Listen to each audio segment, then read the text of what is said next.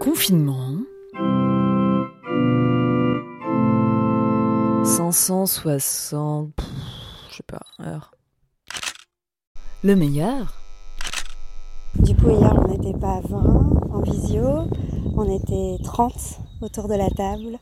Et euh, c'était un joyeux, joyeux bordel, mais c'était génial. Mes beaux-parents qui sont tout seuls, confinés en Vendée, euh, étaient tellement contents de retrouver toute la famille et de voir tout le monde.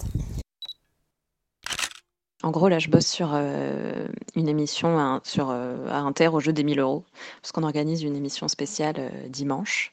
Et en gros, on fait des, des coupes de candidats avec un auditeur et une personne d'Inter. Et là, du coup, j'ai dû appeler la candidate qui allait être en duo avec Guillaume Meurice. Et je crois que je lui annonçais vraiment la meilleure nouvelle de la journée. Du coup, je pense que je lui ai apporté beaucoup de plaisir et ça m'a fait très plaisir.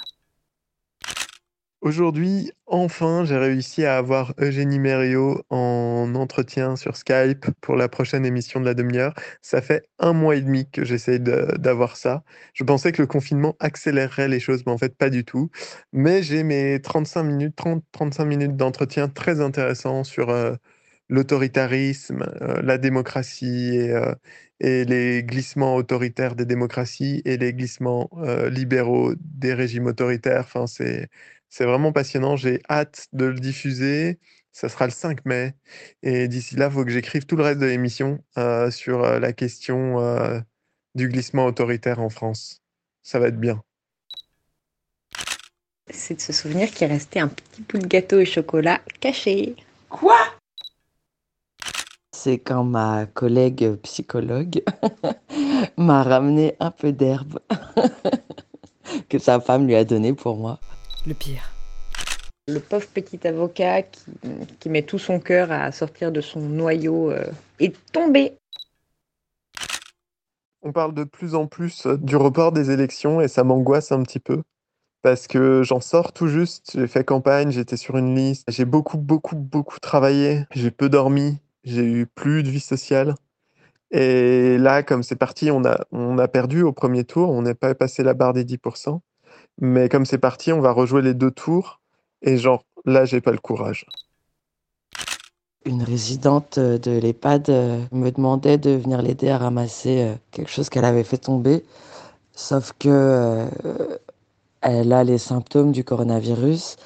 Et du coup, moi, je je suis pas habilitée à... Enfin, j'ai pas le droit de rentrer dans sa chambre, quoi. Et du coup, bah, je lui disais, oui, oui, je vais appeler quelqu'un pour vous aider. Et, et quand on va ch- chercher les aides-soignantes qui sont débordées et qui n'ont pas le temps, enfin, c'est des moments assez désemparants. L'événement notable. On peut se friser les cheveux avec des pailles en plastique. Eh ben, finalement, le pire moment de la journée, je crois que c'est quand j'ai appris que les pailles que je garde précieusement pour mes caipis sont utilisées pour faire des bigoudis. C'est mauvais pour la planète. Et en plus, oui, bah, c'est mauvais pour la planète, mais c'est mauvais pour la planète si on les jette sans les utiliser. Je les ai pas achetés, je les ai récupérés au boulot parce qu'ils voulaient les jeter.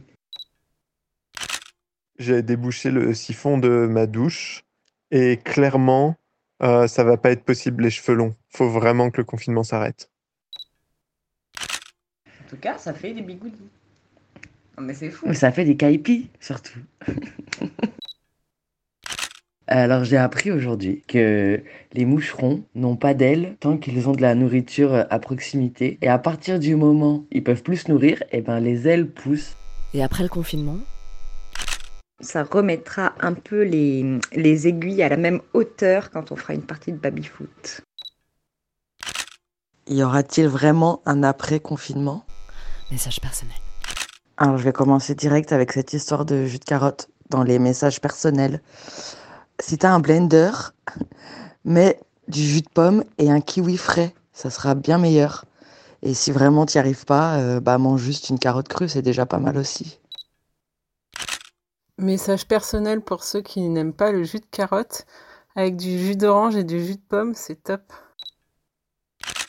Message personnel au restaurant italien I Pasilenti où je devais euh, aller dîner juste euh, le lendemain où on a fermé tous les restos.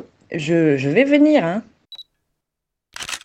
Message personnel à mon coloc. Les brocolis, ça pue. Un message personnel pour euh, la moi d'il y a 16 ans. Je viens de tomber sur ton brevet de natation. 25 mètres, nage libre. Euh, bah, je te dis bravo. Chère voisine, ce matin, je me suis levé un peu vite parce que j'avais oublié que j'avais justement un entretien euh, sur Skype. Et du coup, euh, je suis allé jusqu'à la salle de bain en, étant peu vêtu. Et il me semble que vous étiez peut-être à la fenêtre. Alors, euh, si c'est le cas, vraiment, je suis désolé. La question métaphysique.